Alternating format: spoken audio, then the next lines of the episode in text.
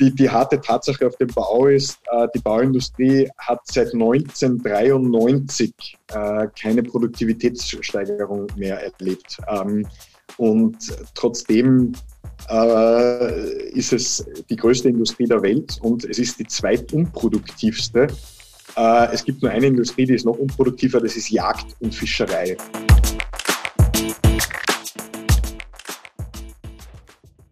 Herzlich willkommen zu Business Unplugged, meinem Interview-Podcast.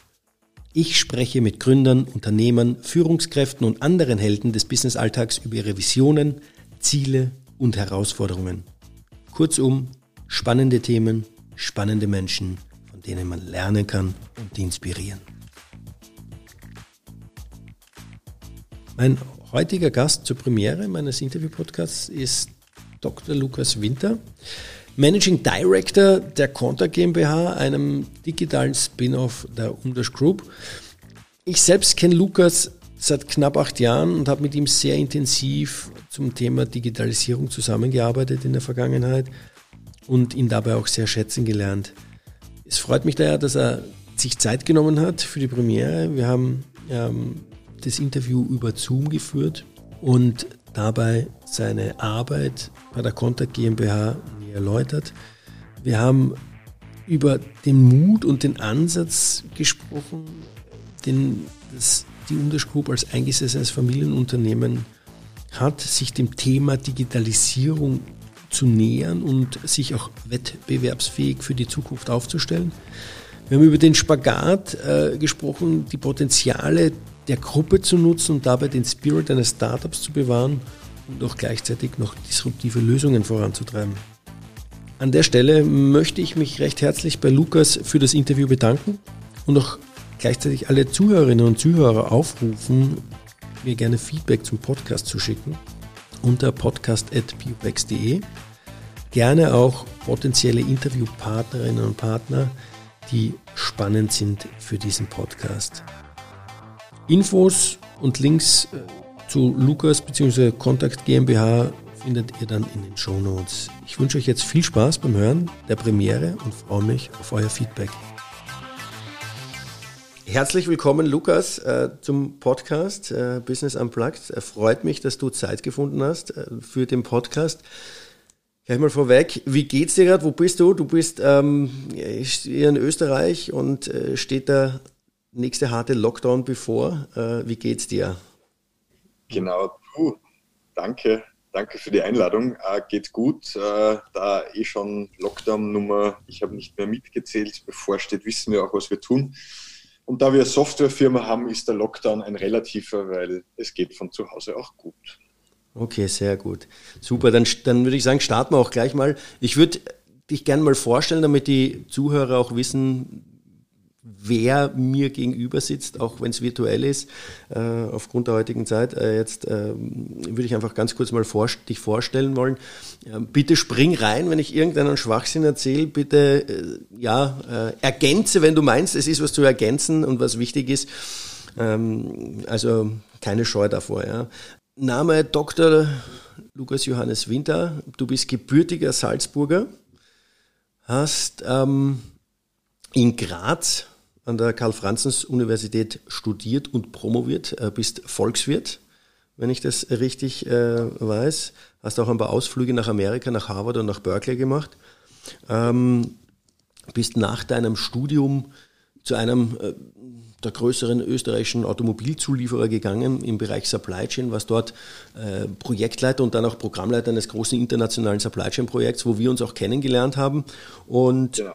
bist dann nach deinem Start in der Industrie in die Beratung gegangen und äh, was hast dich da sehr intensiv auch mit den Themen Industrie 4.0 und Digitalisierung ähm, äh, auseinandergesetzt und beschäftigt und was da auch äh, sehr stark in den Projekten unterwegs.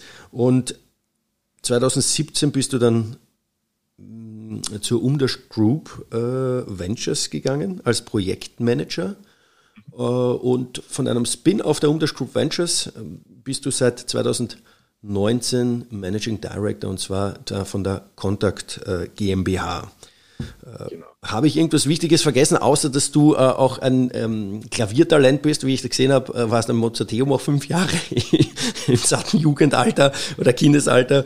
Äh, habe ich irgendwas Wichtiges vergessen oder äh, war, ist, ist das jetzt... Ähm das gar, gar nichts, gar nichts für Hannes. Alles, Okay. Alles so. Ich glaube, für den Podcast passt das. Alles klar, ich glaube, okay, das, ist, das sind die wichtigsten Infos, die für, für die Zuhörer auch die wichtigsten sind. Ähm, dann, ich habe es gerade auch erwähnt, äh, das Thema Umdash Group. Äh, Umdash Group äh, Ventures. Die Umdash Group ist ja, für die, die es nicht kennen, international aktiv. Äh, es ist eine Unternehmensgruppe im Holz- und Metallverarbeitenden Bereich, besteht auch aus drei ähm, Unternehmen, äh, der Doka, der Umdash des Doormakers ähm, und der Umdash Group Ventures. Ja, sitzt in Österreich in Amstetten, macht 1,5 Milliarden Umsatz. Also es ist kein kleines Unternehmen, hat auch äh, mehr als 8.500 Mitarbeiter. Und ähm, die, die, die Doka ist vor allem in der Herstellung und Vertrieb vom, vom, vom Schalungstechnik zu, also drinnen. Und die Storemakers, die machen die klassischen, machen klassischen Ladenbau, ja, mit allem drum und dran, wenn ich das richtig verstanden habe. Und ähm, die Umdash Group Ventures äh, ist ein, ein Unternehmen der Gruppe, ähm, ja, wo es jetzt nicht um, um Beteiligungen direkt geht, wenn ich das, äh, es, es geht auch um Beteiligungen, aber wo es vor allem auch äh, was aus einem Strategieprozess heraus entstanden ist, ja. äh, wenn ich das richtig verstanden habe. Vielleicht kannst du mal ganz kurz erklären, äh, wie ist denn die Umdash Group Ventures entstanden und danach auch ja, ja das Spin-off Kontakt GmbH? Ja. ja, das ist, das ist eigentlich ein sehr spannendes Bild, das Johannes ja wir auch in unserer gemeinsamen Beratungszeit bei, bei vielen Kunden im deutschsprachigen Raum irgendwo gesehen haben. Und das war für mich auch dann der Reiz, in die Umdash-Gruppe zu gehen. Ähm, die Firma ist etwas mehr als 150 Jahre alt. Und die hat, äh, war immer in Familienbesitz, also es ist eine reine, eine reine äh, im Familienbesitz befindliche Holding mit den Firmen darunter. Und wahnsinniges Unternehmertum und, und wahnsinniges Wachstum und äh, sehr, sehr erfolgreich in den Dingen, die sie tun und wie es bei 150 Jahren einfach ganz schnell passiert, spezialisierst du dich äh, auf, auf sehr, sehr klare, ich würde es nicht einmal Nischen, sondern auf sehr klare, auf sehr klare Fokusgebiete.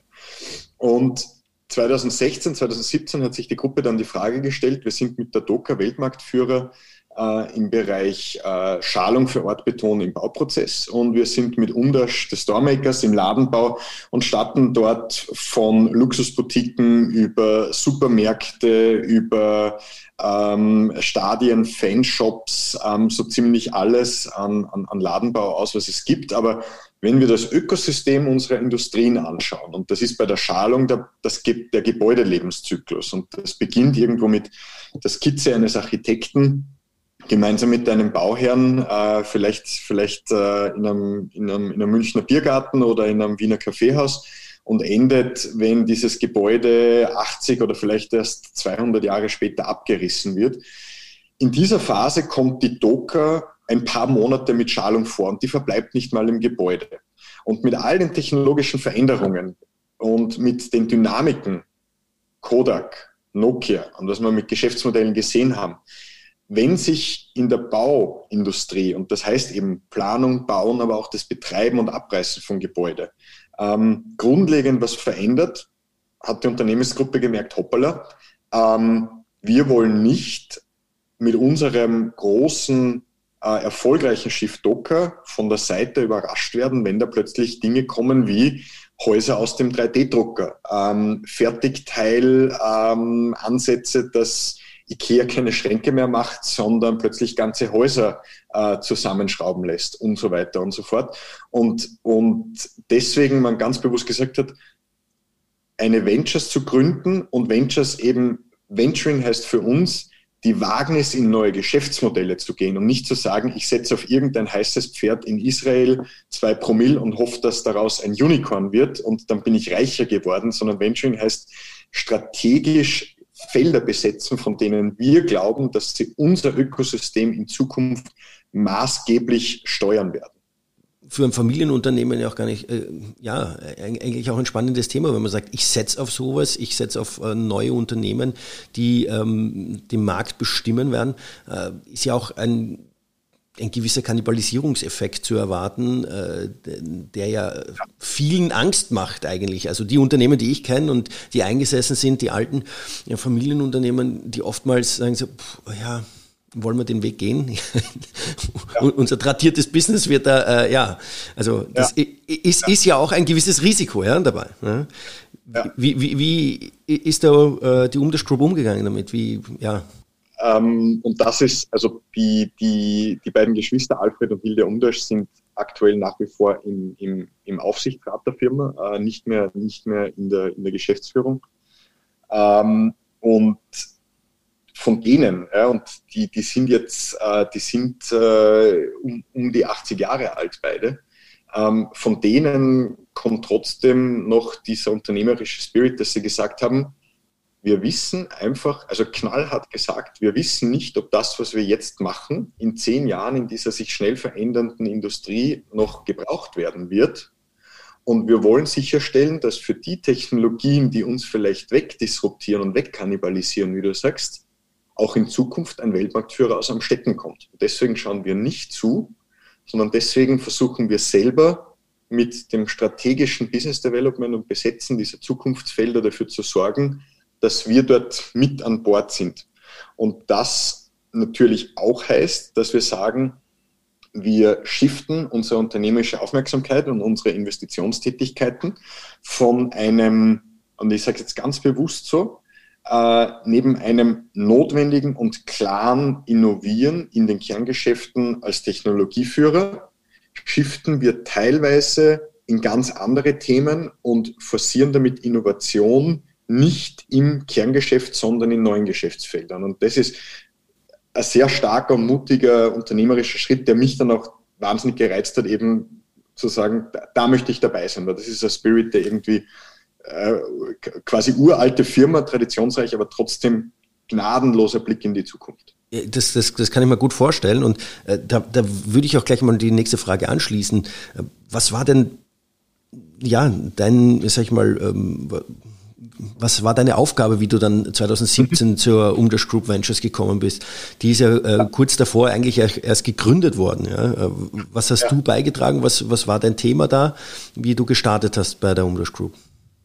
Ähm, das, das war also das war so ein bisschen ähm, der Wunschtraum, wie ich es gewusst habe von den, von, den, von den Kollegen, die mit mir in Berkeley studiert hatten, wenn die bei äh, Thinktanks im Silicon Valley dann zu arbeiten begonnen haben. Und ich hatte quasi das Gleiche äh, in Österreich in einer, in einer sehr, sehr ähnlichen Form.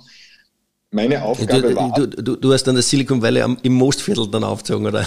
Genau, genau. Also wir, machen sozusagen, wir, machen ein bisschen, wir versuchen ein bisschen das, das, das Silicon, das Silicon Mostviertel aufzuziehen. Okay.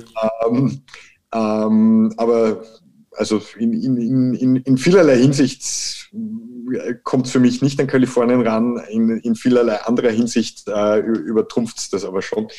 Ähm, also meine Aufgabe war die, dass wir sagen, im Bereich Digitalisierung des gesamten Gebäudeprozesses tut sich wahnsinnig viel. Wie könnte unsere Strategie aussehen, dass wir mit den Schlüsseltechnologien, die wir in einem strategischen Business Development Prozess gesehen haben. Da haben wir fünf Schwerpunktthemen herausgearbeitet. Wie könnten wir eine über diese fünf Themenfelder überspannende Digitalisierungsstrategie ableiten, die jetzt nicht nur irgendwo ein schönes Strategiepapierchen ist, sondern die eben sich konkret im Aufbau neuer Lösungen manifestiert wo die Lösung in jeder Ausbaustufe irgendwo immer mehr am Markt ist. Also dass wir wirklich sagen, wir, was heißt Digitalisierung für uns? Einerseits im Punkt Strategie langfristig gedacht, aber andererseits auch, mit welchem Produkt müssen wir nächstes Jahr auf den Markt gehen, damit wir in drei Jahren mit der Lösung auf den Markt gehen, damit wir in fünf Jahren mit der Lösung auf den Markt gehen und damit wir auf dieses langfristige Ziel einzahlen. Also da war sehr viel methodisch, Johannes, würden wir da jetzt aus der Beratung ja sagen, das war quasi sehr viel Backcasting. Ne? Sozusagen, wo wollen wir mit diesen fünf Themenfeldern in zehn Jahren stehen? Und was müssen wir in einem Jahr dafür tun? Und damit war auf deine konkrete Frage mein Job der, neben diesem, neben diesem strategischen, ich nenne es mal bewusst so rauf und runter deklinieren, zu sagen, wir bauen Lösungen auf. Wir spielen drei, vier, fünf Mitarbeiter Startup und gehen raus, hören Kunden zu, nehmen Kundenprobleme auf, entwickeln Lösungen mit Software und mit Sensorik, die auf diese Kundenprobleme einzahlen. Über diese Software und Sensorik sammeln wir Daten. Aus diesen Daten wollen wir neue Services generieren und darüber wollen wir immer mehr Prozess von diesem Baulebenszyklus verstehen. Okay, also du, du bist im Prinzip quasi Intrapreneur worden äh, bei der Umdash Group und ja. äh, hast dann, ja. wenn ich das jetzt richtig verstehe, auch den Prozess vorangetrieben, ähm, die Contact GmbH zu gründen oder, sag ich mal, äh, das Serviceportfolio der Contact GmbH zu definieren. Genau. Okay, gut, ja. spannend. Und äh, die, die Umdash Group Ventures, ich meine, Contact ist ja ein Teil von der Umdash Group Ventures. Ähm, fokussiert sich die jetzt nur auf disruptive Lösungen oder auch aufs klassische RD? Äh, ja, ja, und sagt, okay, wir machen auch normal äh, RD und forschen einfach ein bisschen weiter oder ne, wir, ja. wir sind jung, hip und gehen jetzt nur rein auf äh, wirklich disruptive Lösungen? Ähm, wir gehen nur auf disruptive Lösungen und da, da spiele ich jetzt auf, auf, unsere gemeinsame Arbeitszeit bei der, bei der ROI in, in, in München an.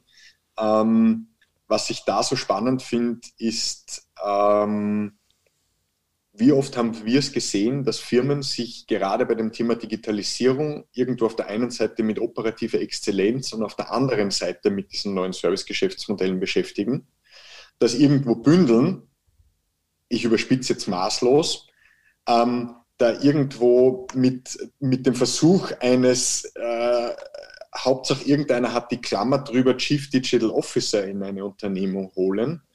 Und am Ende des Tages schaut doch in 98 Prozent der Fällen Folgendes raus. Wir machen die Produktion smart, wir machen die Supply Chain smart und beschäftigen uns wahnsinnig viel mit der Optimierung unserer Kernprozesse. Mhm, das ist richtig, ja. Bei, bei, dem, bei den neuen Services haben wir ganz viele tolle Ideen, haben wir ganz tolle Präsentationen. Wenn wir jetzt wieder ganz polemisch, haben vielleicht noch ganz tolle Innovation Rooms, wo ganz viele Post-its hängen.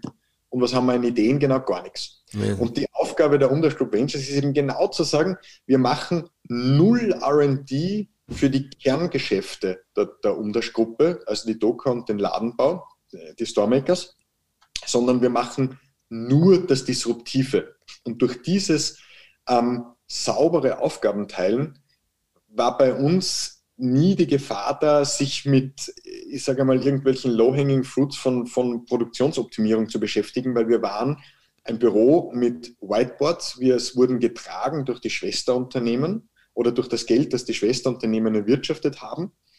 Ähm, und wir waren damit quasi einerseits in der, in der wahnsinnig ähm, luxuriösen Lage, dass wir uns nur um neue Dinge ohne Ballast kümmern durften, aber das hat uns auch genau schnell gemacht und auch die Verantwortung, dass wir wissen, dass wir in der Form quasi aus dem Konzern fremdfinanziert werden, hat uns auch in unserer Eigenverantwortung schnell gemacht zu sagen, was können wir tun, damit wir schnellstmöglich auf eigenen Beinen disruptive Lösungen in die Unternehmensgruppe reintragen.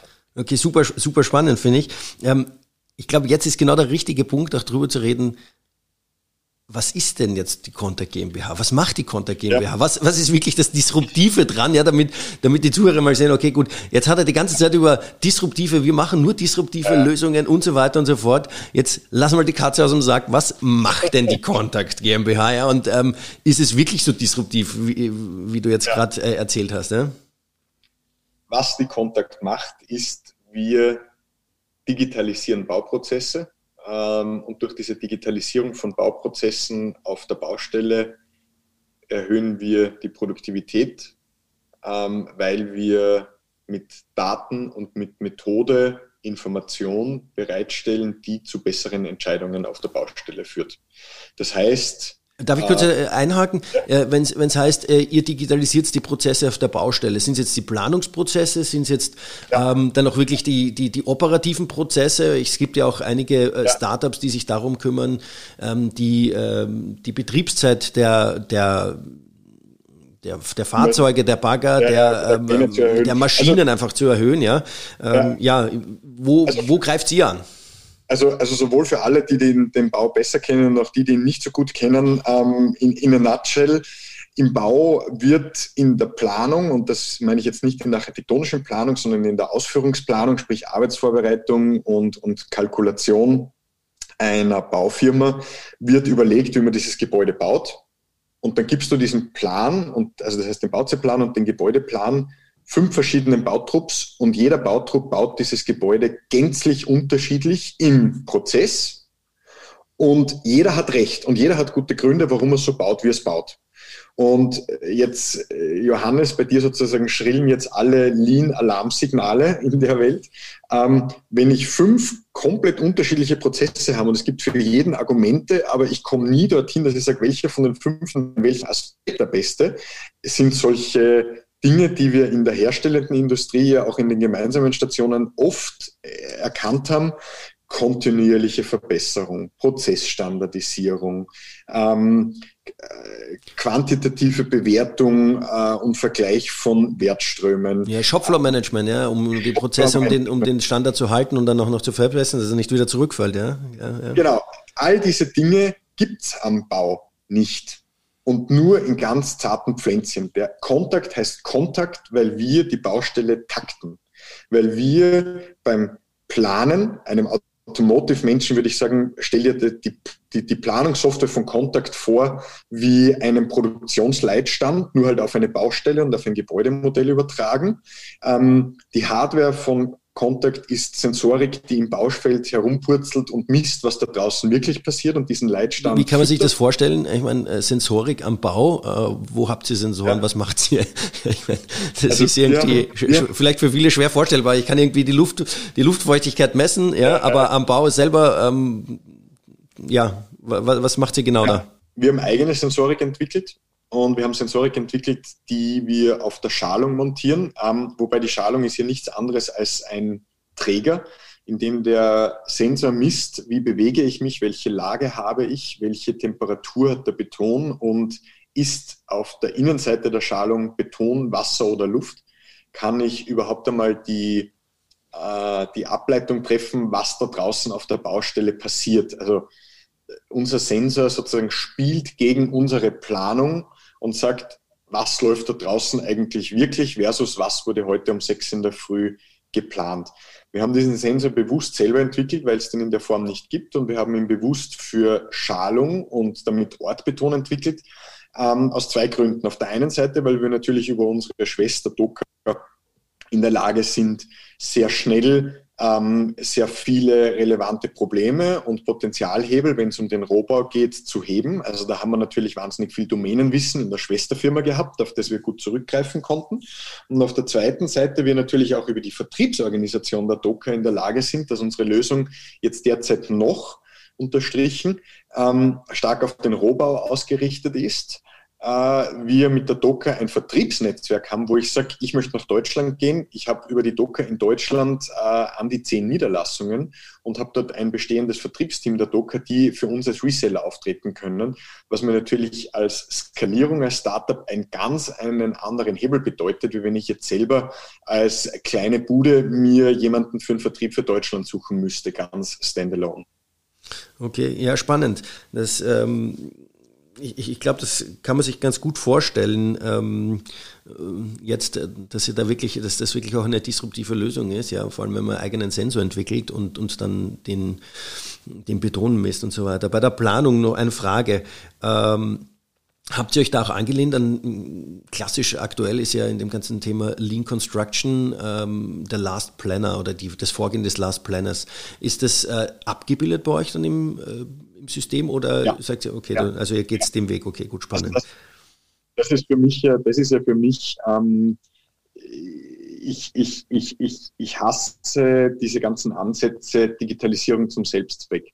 Was für mich der große Charme von, von Softwareprodukten ist, ist, dass ich sage, wenn ich eine schöne, intuitiv logische Software baue, in der ich einen gewissen Userflow vordefiniere. Ich locke mich ein, dann sehe ich dieses, dann sehe ich jenes, dann kommt es zu diesem und jenen. Ähm, erzeuge ich ja im positiven Sinn ein Korsett, wie man sich durch eine Software durchhandelt. Jeder von uns benutzt äh, Instagram und Facebook gleich. Ähm, wir alle machen gewisse Dinge auf LinkedIn gleich.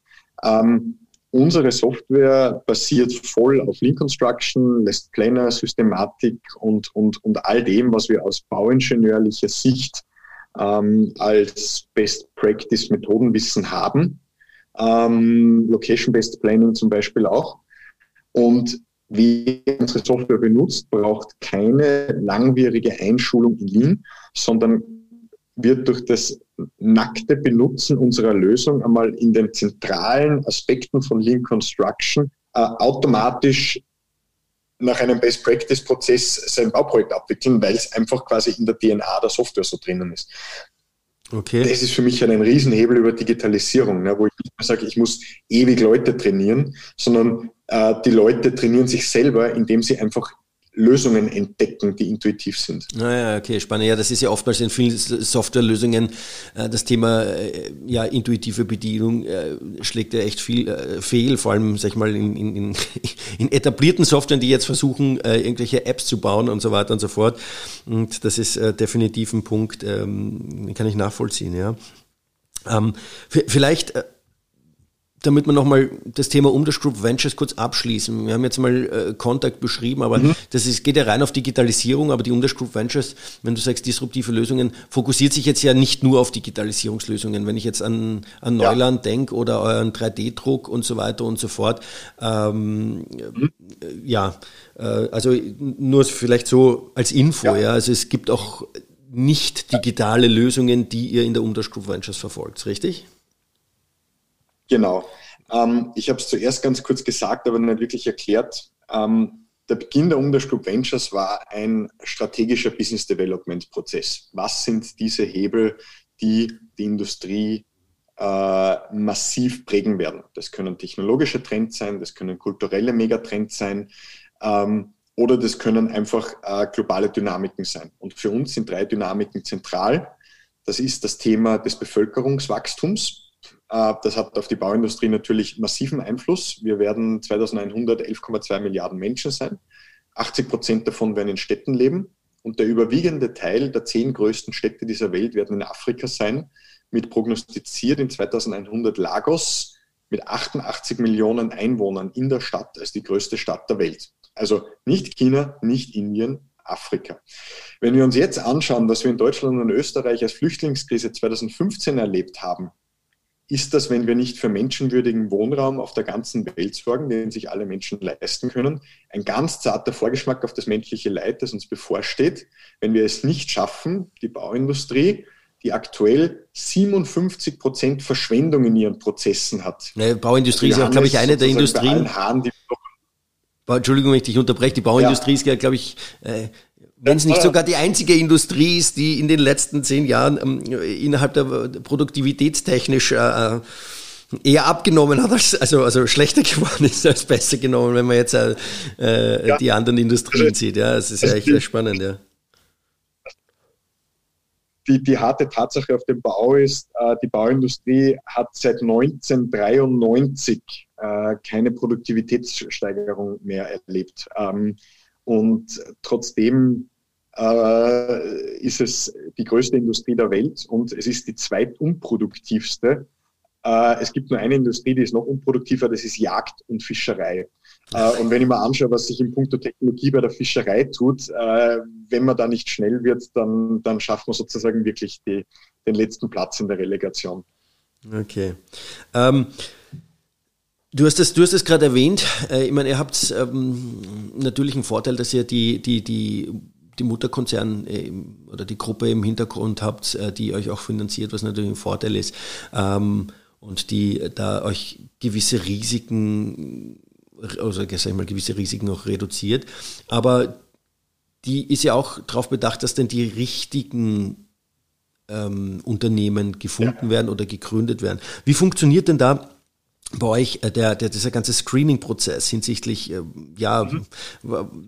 Opportunitäten, ja. selber gründen, ähm, einkaufen, sage ich mal, Anteile kaufen und so weiter und so fort. Also du hast vorher erwähnt, ja, ihr wollt jetzt nicht nur kleine Anteile, ihr wollt eigentlich eher beherrschend sein, habe ich jetzt daraus verstanden. Ja, also über 50 Prozent irgendwie an den Anteil halten. Äh, wie geht, wie geht's ihr davor? Ja, also aus diesen aus diesen Umgebungen, aus diesem strategischen Business Development, wo wir sagen, in diesen fünf Bereichen, ähm, und da ist zum Beispiel Digitalisierung einer und ein zweiter ist ähm, das Thema Schaffen von leistbaren Wohnraum in Afrika. Ähm, also in diesen Themen screenen wir als komplette Organisation neben unserer, unserer Kernaufgabe in unseren Jobs hat jeder einen gewissen Screening-Bereich, wo er sich um Technologien, Startups, neue Geschäftsmodelle, Dynamiken beschäftigt. Ähm, parallel dazu machen wir auch einen gesteuerten Ideenprozess, wo wir sagen, für diese Felder, was könnten dort zentrale Hebel sein. Und dann gibt es irgendwo immer einen Punkt, dass wenn wir sagen, da wird, da, da flackert ein Thema gerade groß auf, dann ist es entweder ein Thema, wo wir wissen, da gibt es nichts und wie könnte die Lösung aussehen und wir gehen selber in diese Ideation. Wie geht es ihr dran, dass ihr diese Themen, die aufflackern, auch erkennt? Äh, durch diese, also einerseits durch die die komplette Organisation in der Umdash Group Ventures. Ähm, ich bin ja jetzt ausgegründet, aber dort, wo ich war in der Umdash Group Ventures oder ich bin jetzt eben in der Tochter, ist eine reine Projektorganisation. Das heißt, sozusagen, die hat regelmäßig ähm, äh, Meetings zu Recherche in gewissen Märkten mit, was tut sich mit Startups in Israel rund um das Thema ähm, äh, Bilderkennung. Ähm, und, und wirklich sozusagen ganz klar diese, diese sozusagen einerseits, was tut sich wo am Markt, aber auch Ideation-Meetings, wo wir sozusagen Ideen, weil wir uns natürlich sehr viel mit Thema beschäftigen, einfach permanent alle darauf einzahlen und das auch, auch virtuell uns austauschen, äh, um zu versuchen, hier, hier Ideen zu formen und, und in dieser Projektorganisation eigentlich ein wahnsinnig unternehmerisches Miteinander pflegen. Also wir versuchen eigentlich permanent zarte Unternehmenspflänzchen in die Welt zu setzen, äh, mal nur als Idee, mal nur als Projekt. Und diese Projekt außer, und das war dein Punkt der von zuerst auch mit Beteiligung, außer wir sehen, da gibt es schon jemanden da draußen und das kann ein etabliertes Unternehmen sein oder ein ganz frisches Startup, die haben etwas, da kommen wir, selbst wenn wir da auch in dieses Thema reingehen würden, da kommen wir die nächsten drei bis fünf Jahre nie an die ran. Die sind so weit vorn, die kennen sich da so gut aus, die haben da die absoluten Schlüsselpatente für dieses oder jenes Thema. Ähm, dann versuchen wir ganz bewusst mit denen partnerschaftlich ähm, zu sagen, wir wollen auch in dieses Thema und wir wollen das mit euch gemeinsam und das führt dann sozusagen in diesen Feldern, wo, wo jemand einen uns gegenüber unaufholbaren Vorsprung hat in unserer Bewertung, dazu, dass wir sagen, wir wollen hier als strategischer Partner einsteigen. Da sind wir zum Beispiel bei der Contour Crafting, 3D-Druck von Beton in Los Angeles mit 30 Prozent oder eben bei der Neotwin in München äh, mit, mit 51 Prozent. Aber dann eben hier immer, wie du siehst, von der Beteiligung strategischer Partner 30 Prozent oder eben sogar Mehrheitsbeteiligung mit 51 Prozent. Okay, spannend. Ähm, ich meine, ihr werdet ja auch da eine gewisse Risikoanalyse durchführen, ja. Ähm, wollt ihr auch wissen, dass äh, ja. das, äh, das Geld jetzt nicht äh, in den Sand setzt, sondern das soll ja auch erfolgreich sein. Äh, ihr habt natürlich den Vorteil, dass es ein Familienunternehmen ist. Äh, es gibt jetzt keine Aktionäre im Hintergrund, die Druck machen, äh, dass ihr erfolgreich, also sag ich mal, ja. ist ein anderer Druck da, sage ich jetzt einmal, im Familienunternehmen, als wenn es wenn es jetzt ähm, Aktionäre im Hintergrund sind. Wie, wie schaut da bei euch die Risikoanalyse aus? Wie, wie geht ihr da dran und wann sagt ihr, okay, das ist ein Risiko, das wollen wir eingehen? Oder ja, wie messt ihr das Ganze? Ja? Ich meine, das ist ja auch ein ganz spannendes ja. Thema für viele, ja? Ja. Ab, absolut. Ähm, bei dem Thema Risiko äh, konnte, ich, äh, konnte ich sehr viel mitprägen, weil ich eben von Anfang an dabei war, dass wir hier, und ich glaube, da machen wir im deutschsprachigen Raum massiv Fehler, ähm, dass wir nicht in etwas reingehen, wenn da ein, und ich sage es ganz bewusst, so pseudogenauer fünf Jahre Businessplan da liegt, sich irgendjemand damit beruhigt fühlt und sagt, da musst du, da, da, können wir jetzt reingehen, weil das wird so umsatzträchtig. Ähm, wir gehen da bewusst anders rein und wir versuchen da eher den, den Lean nach einem, nach einem Lean Startup Ansatz ganz bewusst zu sagen, im Kern ist es bei uns ein dreistufiger Prozess Und wir haben irgendwo eine Phase mit, mit Proof of Concept, wo wir diese Ideen, die wir haben, versuchen, in einem MVP, Minimum Viable Product, äh, zu validieren, entwickeln dazu parallel aus den Erkenntnissen aus diesem MVP einen ersten Business Model Canvas und versuchen dann in, in, in Verfeinerungsstufen, aber eben sehr, sehr iterativ. Und das ist für uns der Schlüssel. Also bitte nicht Wasserfall, bitte nicht PEP, sondern in einem iterativen Lean Startup Approach zu sagen, ich habe lieber 50 Iterationen und die sind alle zwei Wochen lang und ganz schnell und relativ billig von Iteration zu Iteration und ich ziehe bei Iteration zwei die Reißleine oder Iteration 14 die Reißleine, weil ich merke, das wird nichts mehr oder ich kann den Kurs anpassen zumindest, äh, anstelle von Stage-Gate-Prozess und für Gate 3 brauche ich dieses oder jenes und wenn ich das nicht habe, versande ich über neun Monate, weil alles, was zählt in diesem dreistufigen Prozess, POC, Pilot und dann der dritte Produktserienüberführung ist Time to Market und Fail Fast, Fail Forward. Okay, also Time to Market ist äh, euer Schlüssel-KPI ähm, für die Erfolgsbewertung. Okay, gut.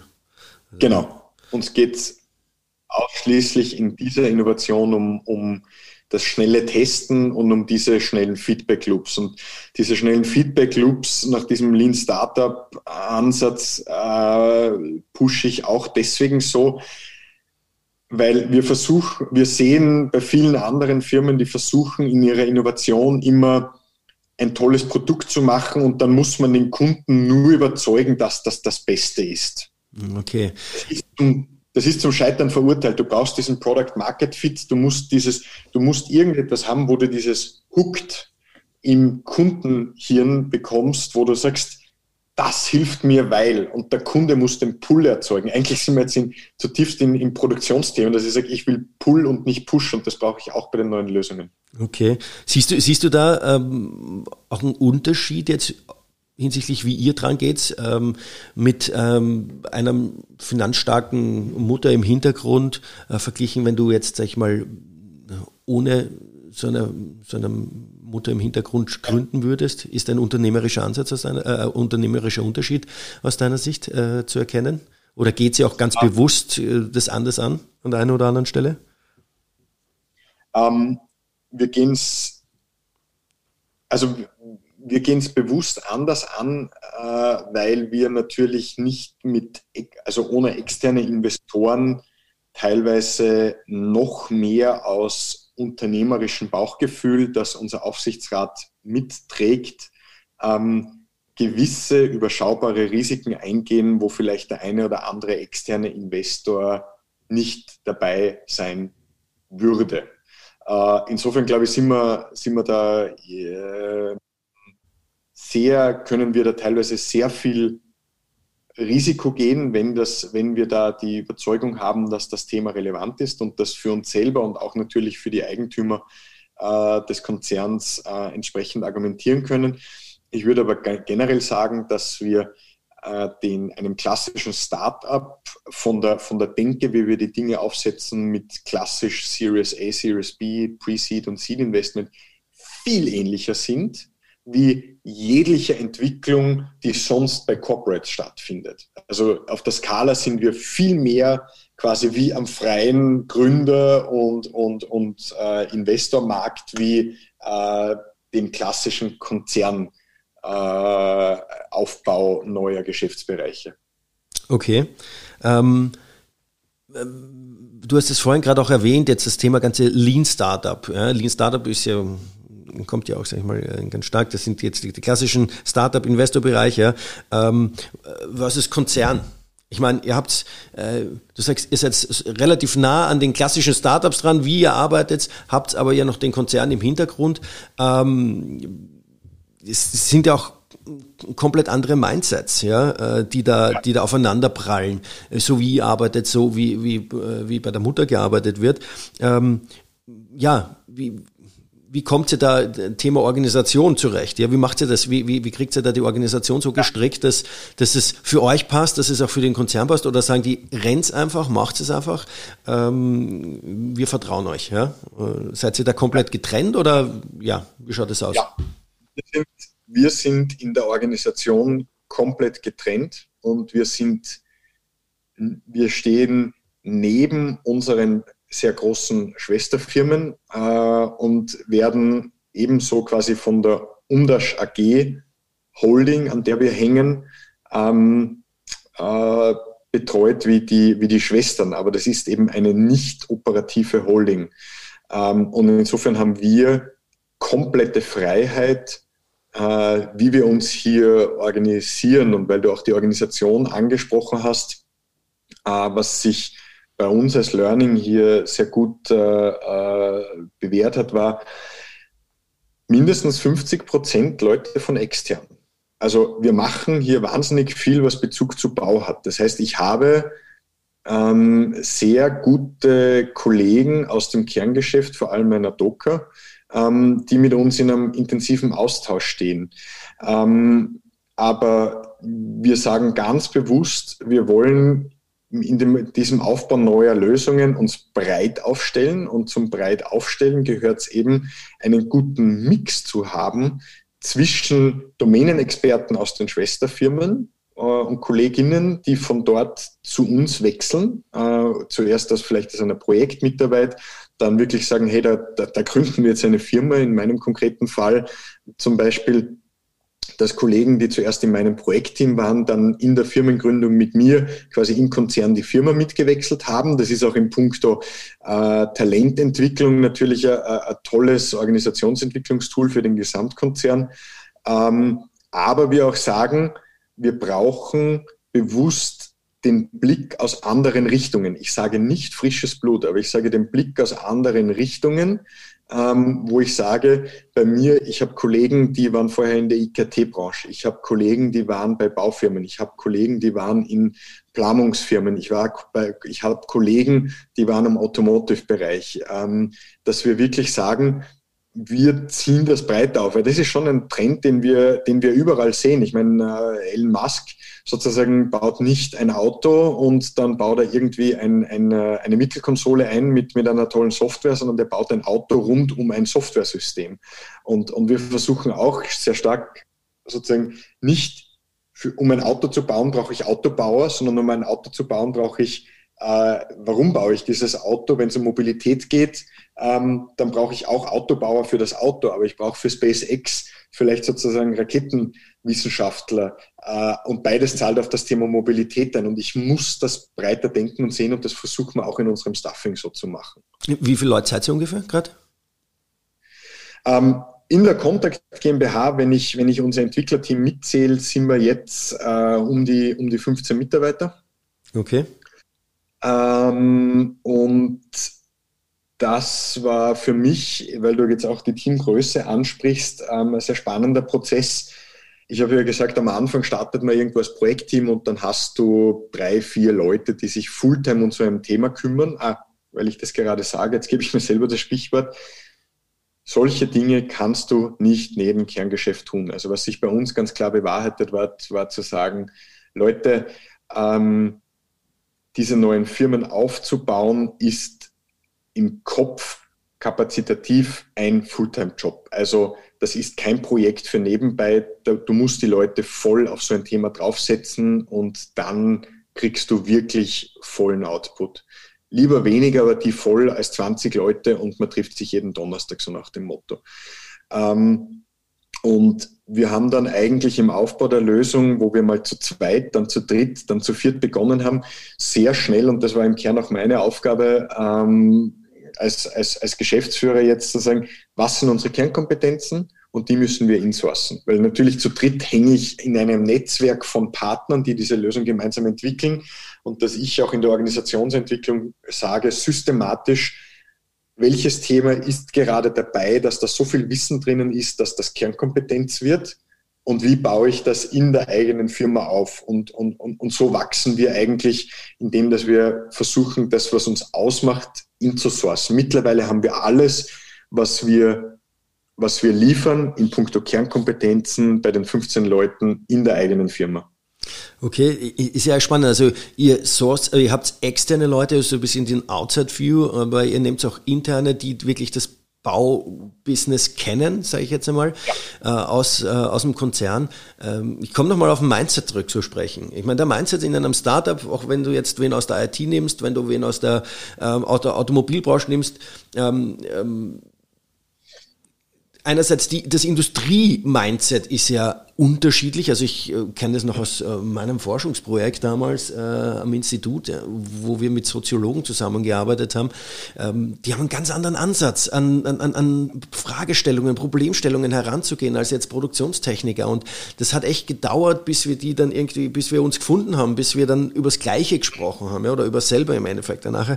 Ähm, äh, wie ist denn das jetzt, wenn du sagst von der Information- und Kommunikationstechnologie, Automo äh, Automotive, ja. du hast äh, Baubranche, einerseits unterschiedliche Industrien, andererseits hast du auch noch, vielleicht kommen auch welche nicht aus dem Konzern, sondern aus Startups, eher ein komplett ja. anderes Mindset als Leute, die aus dem Konzern kommen. Ähm, die, die ja vielleicht nicht diese Agilität in der Arbeitsweise gewohnt sind.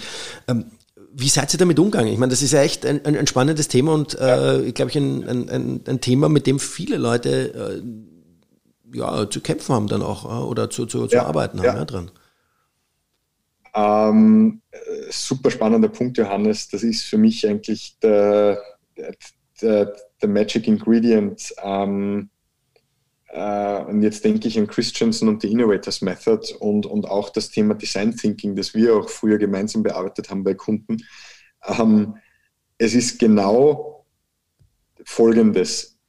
Gemeinsam Probleme und Herausforderungen unserer User, unserer Kunden draußen beobachten. Und wenn jemand aus der Automotive-Industrie, jemand aus Informations- und Kommunikationstechnologie, jemand aus Lean Construction und jemand aus der Schalungstechniker einer Baustelle und den Ineffizienzen einer Baustelle zusieht, sieht jeder die gleichen Dinge und hat andere, äh, hat, hat, hat andere Gedanken im Hinterkopf.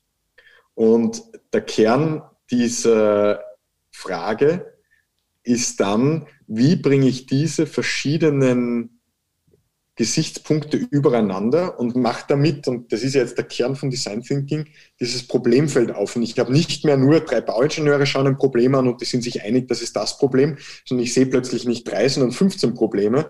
Ähm, wie wir damit umgehen, ist, dass wir gemeinsam diese Problembeobachtungen machen und wenn wir sie getrennt machen, ähm, die aber wöchentlich im Team teilen und aus diesem wöchentlichen Teilen heraus dann sagen, äh, weil das Lustige ist ja immer so die Frage, ja, ma, wie, wie kann ich kreativ sein? Wie komme ich auf diese Ideen? Ich finde, das ist für mich nicht die Frage. Die Frage ist die, äh, oder meine, meine Überzeugung ist, wenn ich nur das gleiche Problem von genug Seiten beleuchte und eben genau der Automotive-Mensch mit dem Baumensch, mit dem Technologiemensch das gleiche Problem diskutiert und die aus ihrem Blickwinkel dieses Problem schildern, ich komme unweigerlich auf Ideen, wo alles sich einig sind und sagen, das ist wahrscheinlich aus dieser breiten Beleuchtung jetzt vielleicht wirklich ein spannender Lösungsansatz. Also ich mache, du hast es ja immer äh, bei, bei, bei, deinen, bei deinen ganzen Beratungen, wo es um das Thema Design Thinking ging, dieses abduktive Denken genannt. Ja? Zu ich mache dieses Problemfeld aus. Und genau das leben wir in diesen bunten Teams. Und wir sperren uns jede Woche, obwohl wir derzeit schon, ich meine, der Erfolg ist, ist, ist lässig. Ähm, er macht natürlich auch sehr viel operativen Druck, dass wir unsere Kunden glücklich machen. Wir sperren uns trotzdem jede Woche einen ganzen Tag pro Woche ein und machen an diesem Tag nichts anderes als Probleme und mögliche Lösungsansätze auf diese Probleme zu sketchen, um daraus dann wieder abzuleiten, ist es ein Thema, wo man vielleicht einmal ein, einen POC wieder reingehen wollen und einen neuen Piloten starten wollen und einmal mit einem Dame, mit einem Kunden einmal was verproben wollen. Ähm, aber es ist genau dieses, du musst aus den Blickwinkeln die Probleme diskutieren. Okay, super spannend. Was ist, was ist da dein, deine konkrete Rolle? Ich meine, du bist jetzt äh, als Managing äh, Director ja. ja. eingestiegen. Das Team war anfangs klein. Du hast gesagt, ihr wart zu anfangs zu dritt und äh, jetzt ja. red, äh, sprichst von 15 Leuten, äh, 15 Leute plus wahrscheinlich äh, demnächst, ja, wenn es weitergeht, äh, die Erfolgsgeschichte. Ähm, was ist deine Rolle? Also ich würde sagen, ich bin als Geschäftsführer sowas wie ein, wie ein Chief Experimenter. Ich bin am Ende des Tages der, der Product Owner ähm, und ich bin in der Herausforderung, dass ich permanent mein wahnsinnig tolles Team, meine wahnsinnig tollen Kollegen enable, ihr Wissen und ihre eigene Entwicklung voranzutreiben. Also ich war, wurde und, und ich werde immer wählerischer ähm, in der Auswahl der Teamerweiterung und das tut weh, weil gute Leute zu finden dauert lange, selbst in Situationen, wo du viele, viele Bewerbungen bekommst. Und da geht es mir nicht nur um Qualifikation, sondern da geht es mir um, um auch viel mehr Drive, Entrepreneurship und auch ähm, dem Gefühl, der bringt oder die bringt eine neue Facette in das Team. Es geht um diesen Facettenreichtum, also Pluralität gewinnt ja einfach. Das ist jetzt einfach evidenzbasiert bei uns. Ähm, und, und dann kann ich eigentlich nichts anderes machen, als zu sagen, ich stelle die Räume zur Verfügung, in denen diese Experimente stattfinden. Ähm, ich, ich versuche über das Thema Strategie ähm, in die Entwicklungsstufen und in die Ideen äh, einen roten Faden reinzubringen und die für uns besonders relevanten Felder, äh, wo wir uns weiterentwickeln wollen, mit den Kollegen herauszuarbeiten. Und dann muss ich dafür sorgen, dass äh, wir die richtigen Leute haben, dass wir diese Ideen umsetzen. Weil auch hart gesagt, wenn man das im Griff hat, so nehme ich meine Rolle wahr, dann ist der Kern meiner Aufgabe, nämlich den betriebswirtschaftlichen Erfolg dieser Firma sicherzustellen, so hart das klingt, und das sind wir natürlich noch nicht, wenn wir sehr jung sind, ist dann die leichteste Aufgabe, weil dann habe ich Lösungen, die relevante Kundenprobleme in einer Art und Weise befriedigen, die Deckungsbeitrag erzeugt. Und wenn ich das tue und eine Organisation habe, die in der Lage ist, das in der notwendigen Breite ins Feld zu tragen, äh, fahre ich ein positives Betriebsergebnis und am Ende des Tages auch äh, EBIT ein. Und insofern ist meine Rolle eben dieser, dieser Experimenter, dieser Product Owner und dieser People Enabler zu sein. Okay, also ein bisschen die Mentorenrolle auch äh, so. Okay, gut, spannend, ja. Ist, glaube ich, ist, glaube ich, eine ganz wichtige Rolle, ja, dass äh, da auch einer da ist, der die Klammer bildet, der dann auch ähm, ähm, den Raum schafft, um kreativ zu sein, um ähm, auch, Fe auch Fehler machen zu dürfen, ja, und äh, aus denen zu lernen. Ja. Also das ist, glaube ich, eine ganz spannende Rolle. Okay, super. Ähm, du hast es gerade gesagt, äh, du musst einen wirtschaftlichen Erfolg sicherstellen. Ähm, kommt mir nur gerade die Frage, ähm, wie lange gibt sich denn die Umdash Group Ventures äh, dafür, dass dann Unternehmen dann auch erfolgreich sein müssen? Also ist ja wieder, sind wir wieder beim Thema klassisches äh, Startup versus äh, Startup oder Entrepreneur, der noch einen Konzern im Hintergrund hat und gewisse Risiken eingehen kann, dass man da ein Gefühl kriegt. Ähm, ja, ja. Ähm, das, das ist in den Lösungen sehr unterschiedlich. Das hängt davon ab, ob das ein Themenfeld ist, wo wir sagen, ähm, das ist deswegen hochinteressant, weil das relativ schnell relativ großen wirtschaftlichen Erfolg bedeutet als Lösung. Oder es kann eine Lösung sein, und da zähle ich jetzt sicherlich Digitalisierungslösungen dazu, die sich relativ lange aus der Natur ihrer Sache nicht selber tragen können, weil du einfach sehr, sehr hohe Fixkosten hast in der ganzen Entwicklung der Lösung und natürlich über, über Software-Lizenz-Geschäftsmodelle nur relativ langsam zu, zu, zu, zu größeren Umsatzsummen kommst, ähm, dann Themen sind, die vielleicht auf sehr wichtige strategische Ziele einzahlen. Also zum Beispiel bei der Contact geht es ja auch darum zu sagen, wir sind die Präsenz der Umdash-Gruppe in der digitalen Bauwelt. Ähm, und wir haben mit den Daten, die über die Kontaktlösung laufen, ähm, äh, eine, eine, eine Mitwirkung gemeinsam mit unseren Kunden und Partnern, dass wir diese Industrie über diese Daten gemeinsam zum Besseren verändern können, und zum Besseren meine ich zum produktiveren und zum äh, auch attraktiveren als Bauindustrie, die einen riesengroßen Facharbeitermangel hat, ähm, wo ich sage, das ist etwas, das, das rechnet sich natürlich auch, aber da ist der Weg dorthin vielleicht ein längerer wie bei einer Lösung, wo ich sage, ähm, naja, da gibt es jetzt einen unmittelbaren Need, und das kann man sehr schnell box shippen und da habe ich, da habe ich schnell große Umsatzsummen bei der Hand, wenn es um physische Produkte geht. Okay. Ähm, wenn du sagst, Produktivität steigern, ihr habt ja Baustellen laufen, wo eure Software äh, auch läuft, ja. wo eure Sensoren montiert sind. Gibt es Erfahrungswerte, was ihr allein durch eure Software an Produktivität steigert. Ist es rein die Software? Ich meine, normalerweise gehört ja mehr dazu. Es muss ja auch noch irgendwo die, ja. die Organisation, die Prozesse rundherum, also ich, ich sage jetzt mal ja. Ja. Shopfloor-Management und, und so weiter und so fort, das muss ja auch da sein. Nur damit ich dann Sensoren äh, an der Verschallung habe und äh, da irgendwelche Daten aufnehme und äh, sage, oh, wow, super, der ist jetzt ausgetrocknet oder nicht, bringt mir ja noch per se ja noch nichts. Ja, Ich muss ja damit auch arbeiten. Ähm, was habt ihr bis jetzt für Erfahrungen gemacht, produktivitätssteigerungsmäßig und was waren da so die, äh, die, die, die Schlüssel noch neben äh, ja. dem Punkt Transparenz schaffen? Also wir haben hier mit, mit auch äh, von Universitäten unterstützt, äh, unterstützte Studien, äh, wo wir eine Produktivitätssteigerung auf unseren Baustellen äh, mal ganz unmittelbar zwischen 6 und 15 Prozent fest, feststellen über die Methoden, die wir anwenden. Ähm, das ist aber bei einer Gesamtineffizienz auf einer Baustelle von 57 Prozent bei weitem noch nicht der Ende des Fahnenmastes, aber es ist das, was wir mal sehr unmittelbar in Angriff nehmen.